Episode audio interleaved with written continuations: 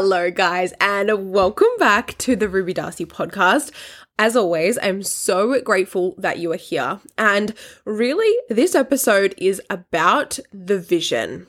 The vision that you have based off what you know you are meant for in this lifetime. That you know you are meant for something more. That your life was created for you to experience it to its fullest potential. And not just the cliche, it's the bigness that you know that you have always been ready to create and to chase. It is that you want to exhaust every opportunity in this life to actually do extraordinary things. And I have clients that come to me with this exact thought process. You know, they've had this feeling like I've always felt like, you know, there was something more for me, that I was meant for big things, that I need to be doing something really freaking big. And people have this persistent vision and voice in their head that doesn't go away. But what is interesting is that there's this pushback pushback from our fear and pushback from our conditioning and the voices in our head that say, oh, that vi- vision and that bigness is unsafe for me right now. It is so audacious and it is so loud that I'm afraid of taking up that much space and I'm afraid of what is therefore required of me to get to that vision in the sense of even holding a lack of clarity on what it takes to get there. That can be so uncomfortable and overwhelming for so many people. And it's again something I experience with my clients all the time where it's like, oh, okay, so I see the ideal outcome for my life, but uh, the stepping stone to get there, how the fuck do I get there? Right. And it's something where then the self doubt creeps in of like, wait, I don't have the answer. So does that mean I'm not going to find the answer? Because ultimately that's all the evidence that you have at that current moment, right? So it makes sense that you would fall into a, a, a pattern of overwhelm. But what that then does is it actually is just reconfirming the doubts that you have. The overwhelm, the avoidance, the overthinking, the procrastination is just reconfirming the fears and the doubts that you have in your mind in association to the bigness and the vision. However, there's something that's pulling you forward because you know that you have value to give. You know that you're here to do something big, whether that's be to be a, common name in people's households because you've helped change their life, whether that is to be to create a movement and bring people together, whether that is to be make a lot of money and give a lot of people jobs so that you can live an extravagant life and completely live a life free of burden and worry and anything that will limit you in your happiness and your fulfillment and your opportunity to continue to spread that fulfillment to other people, right? Like if this is resonating with you and you're thinking, yeah, this is me, keep listening to this podcast because it is really going to help you. Now, if you are in business, right, you have this responsibility to create that momentum ultimately, right? If you're in, if you're choosing that business is your vessel to experience the bigness and the greatness that you want to feel in your life, then you have a responsibility essentially to make that work. Now, when we have such a vision and such this desire for more, it is often that people desire to lead. They desire to step out and they decide desire to step in to their absolute authority and to lead people and inspire people and create impact for other people. Okay, so with leadership, it comes this responsibility to communicate.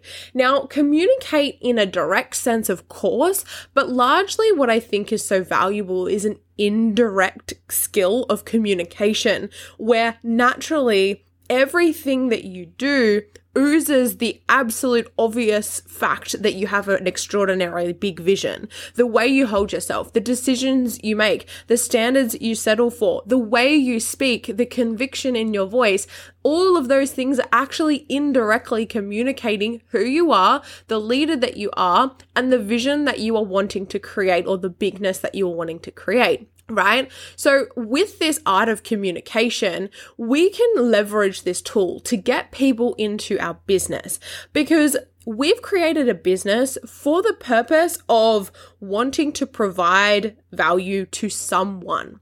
Okay, whether that is a product or service based business, ultimately we are providing something to someone.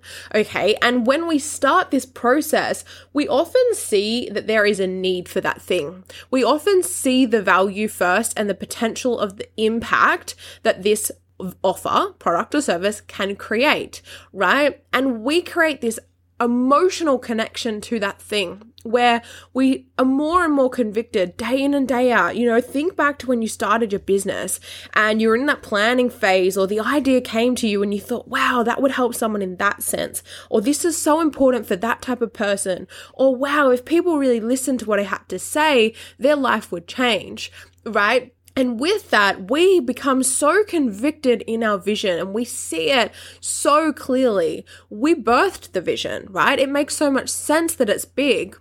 However, people then get to the process of creating the the life and the outcome of that vision okay? And they let the self doubt come in. They let the fear come in. And that dilutes the conviction that they have in the offer, product, service, business idea in the first place. And they're more concerned on protecting themselves in the process than they are to actually fulfill the purpose of the business. And this is where it becomes something where people are so self absorbed, and that self absorption becomes this focus point that is taking the energy where that energy is could otherwise be better used on building out the vision and remaining convicted in that vision. Okay, so here are some common examples of where this starts to happen within people, right? And I'm going to give you some tangible things to grab onto. And if this is you, amazing, like you will start to be able to unpack this. So, number one is assuming that you need to have more of a certain trait to take up space, right? So this can come out of ultimately comparison and seeing other people in their power, in their leadership, and you desire that for yourself. And you start to associate them with all these certain traits that you don't believe you have yet. And those things might be intellect, they might be their authenticity, might be their confidence, might be their articulation, right? It might be the directness, etc. And you associate their success and their leadership with their ability to hold these skills and they those skills are felt. So naturally you assume that, okay, well, in order to have more success, I need to strengthen those traits within me. But we're so focused on the lack of where we don't have those traits.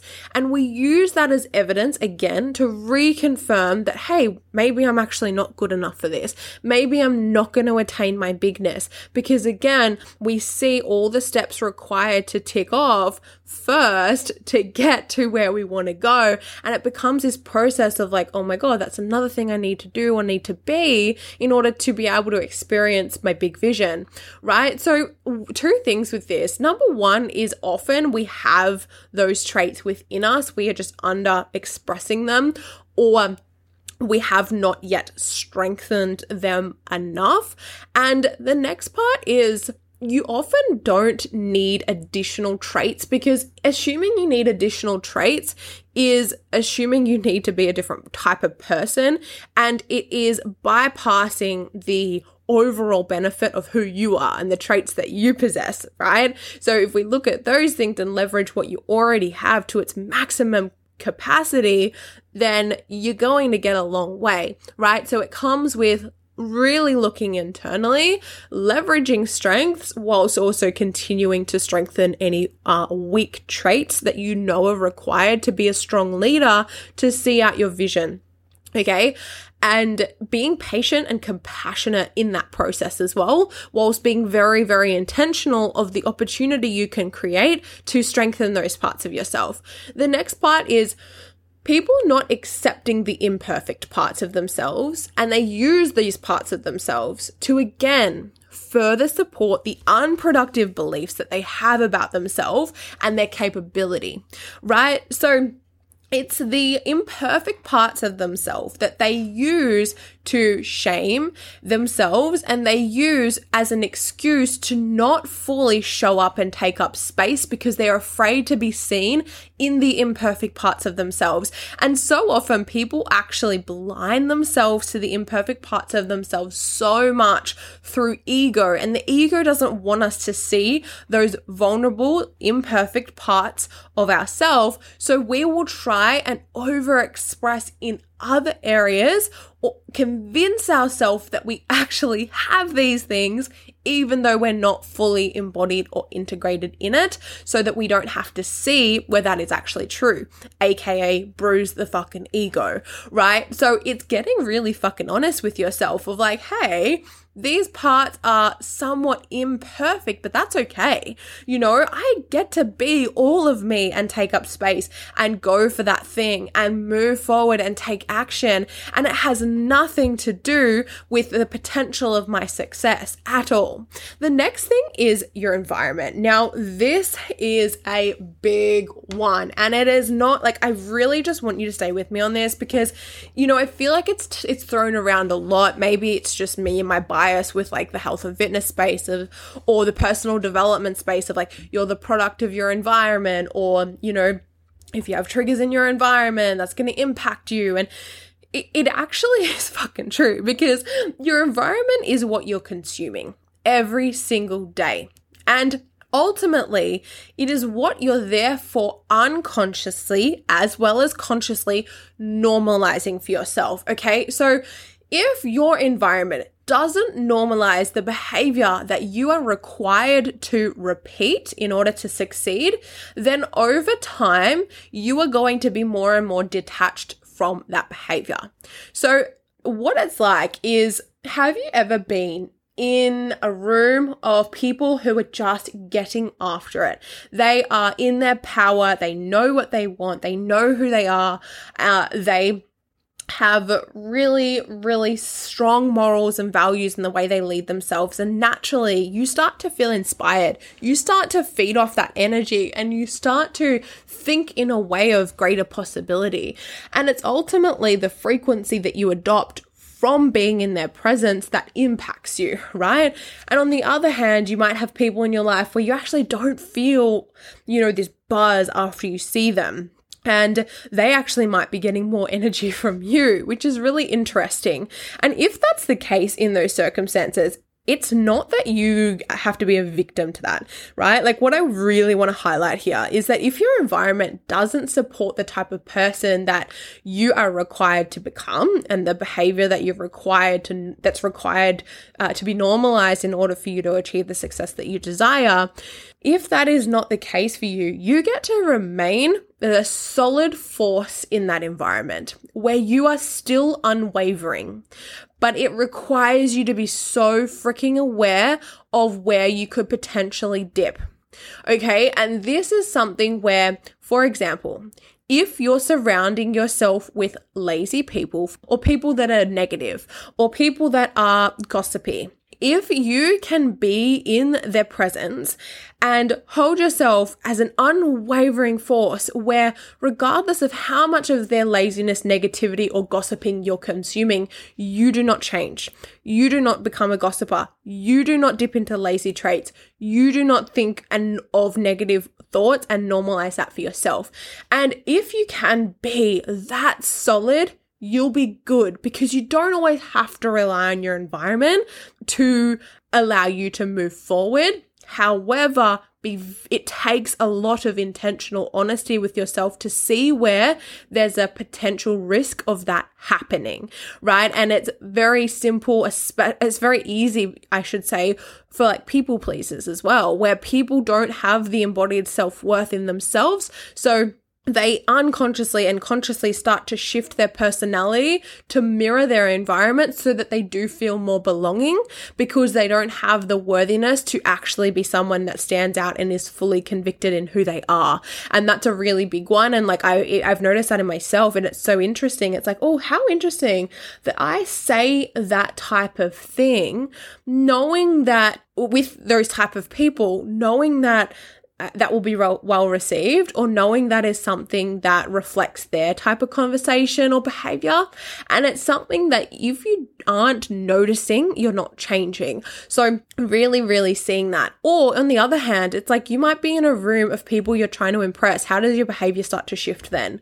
Who do you start to become? You know so it's like we've got all of these parts of our personality within us but different environments bring them out. So which personality traits or parts of who you are do you want to bring out more often? And you get to dictate that whilst being very mindful of how your environment can influence that. Huge conversation there. The next part is distraction, right? The next part, and, and just to anchor this back into the main topic, is reasons why people are playing small relative to their vision. And it's distraction and distracting themselves with tasks that actually do not matter.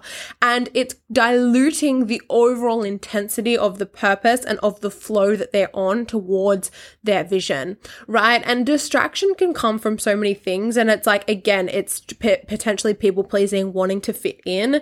It's uh, being in a less grounded state, right? It's actually letting the self doubt and overwhelm creep in to come into a reactive state and trying to regain control over a situation, being I lack clarity, I don't know what the next step is. So people get frantic and then they distract themselves in tasks that they think they should do, but they don't actually matter versus getting really grounded in what is required of them to directly influence their overarching vision and purpose. Okay, so let's really take this on like a smaller scale, on an everyday scale when we're talking about marketing in business, because ultimately marketing is the vessel that is going to communicate your message, which is your purpose, which is your vision, which is the impact you want to create based off your desire for more, right? Which all encompasses your brand, right? Because you and your heart and your vision is going to be a big part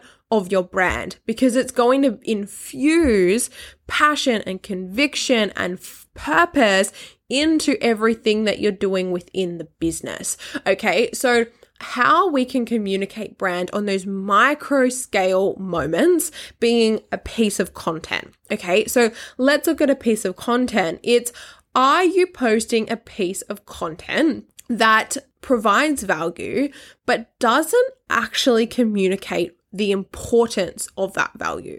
Why should they listen to that? Why is that important? Why is this something that is as big as you see it to be? How can you communicate how much of a big fucking deal this is at every single level? And it's utilizing things like emotion. So playing on that, creating really relatable examples by actually educating on when you do this, this is the outcome, or when you don't do this, this is the outcome, or the difference between someone who does this and doesn't do this, this is what they experience, right? So it's really highlighting the impact of what you are communicating at every level. Because again, the impact is why you started your business in the first place. Okay. So going over your content from a really actionable lens right now, that's going to look like asking yourself, is it very, very clear throughout this that people can feel my conviction in my vision? Can people actually understand why they should listen to me? Why this is important? Why this is life changing. Can people really see that? Well, no, if they can't, it is your responsibility to articulate that specific language. As I said before, emotion, relatability, storytelling, right? Descriptive awareness, highlighting differences, this versus that very, very clearly so that you can fully encompass what you're trying to communicate. Okay. Communication is going to be the biggest tool for you to get people to follow you as a leader, as a brand that wants to create impact, right? So even this, for example, it's me telling you that if you are not communicating in your content in this way, then the, the cost of that is people aren't really going to feel you in the way that you want to be felt so that you can live out your purpose and create the impact that you know that your clients need to receive, right? Like that's the importance of communication here. So I really hope that this starts to sort of awaken something inside you to up level the way you're speaking to reflect the bigness of your vision. Because people have a vision and then they go onto social media with a wall up that they have constructed over time based off feeding into their own self doubt and fear. So they dilute, dilute, dilute, dilute, dilute themselves, put up a wall, and then honestly, their content is fucking bland. They're like, okay, what do I need to put out there to make this business good? But they've fucking forgotten that they have an impact. That's why they started. They've forgotten they have a vision, they have a purpose to fulfill. They have forgotten that. And the content just becomes as I said, fucking boring, right? So if you have that undertone people can feel it and people can see the big vision. And honestly, I believe that that is what people want, right? People want to be a part of a movement, knowing that it is going to empower them to be better themselves. And if they can't see that consciously, they can feel that unconsciously. Like the example I used before, if you're in a room with powerful people, how do you start to feel on an energy level? And who do you start to become on a level that is mirroring their personality to their standard, etc. So, if you guys found value in this, let me know. I would love to hear it. If you start to create tangible shifts in the way you're communicating and you feel the difference, let me fucking know. I'd love to hear about it. Thank you for listening. I cannot wait to catch you in the next episode.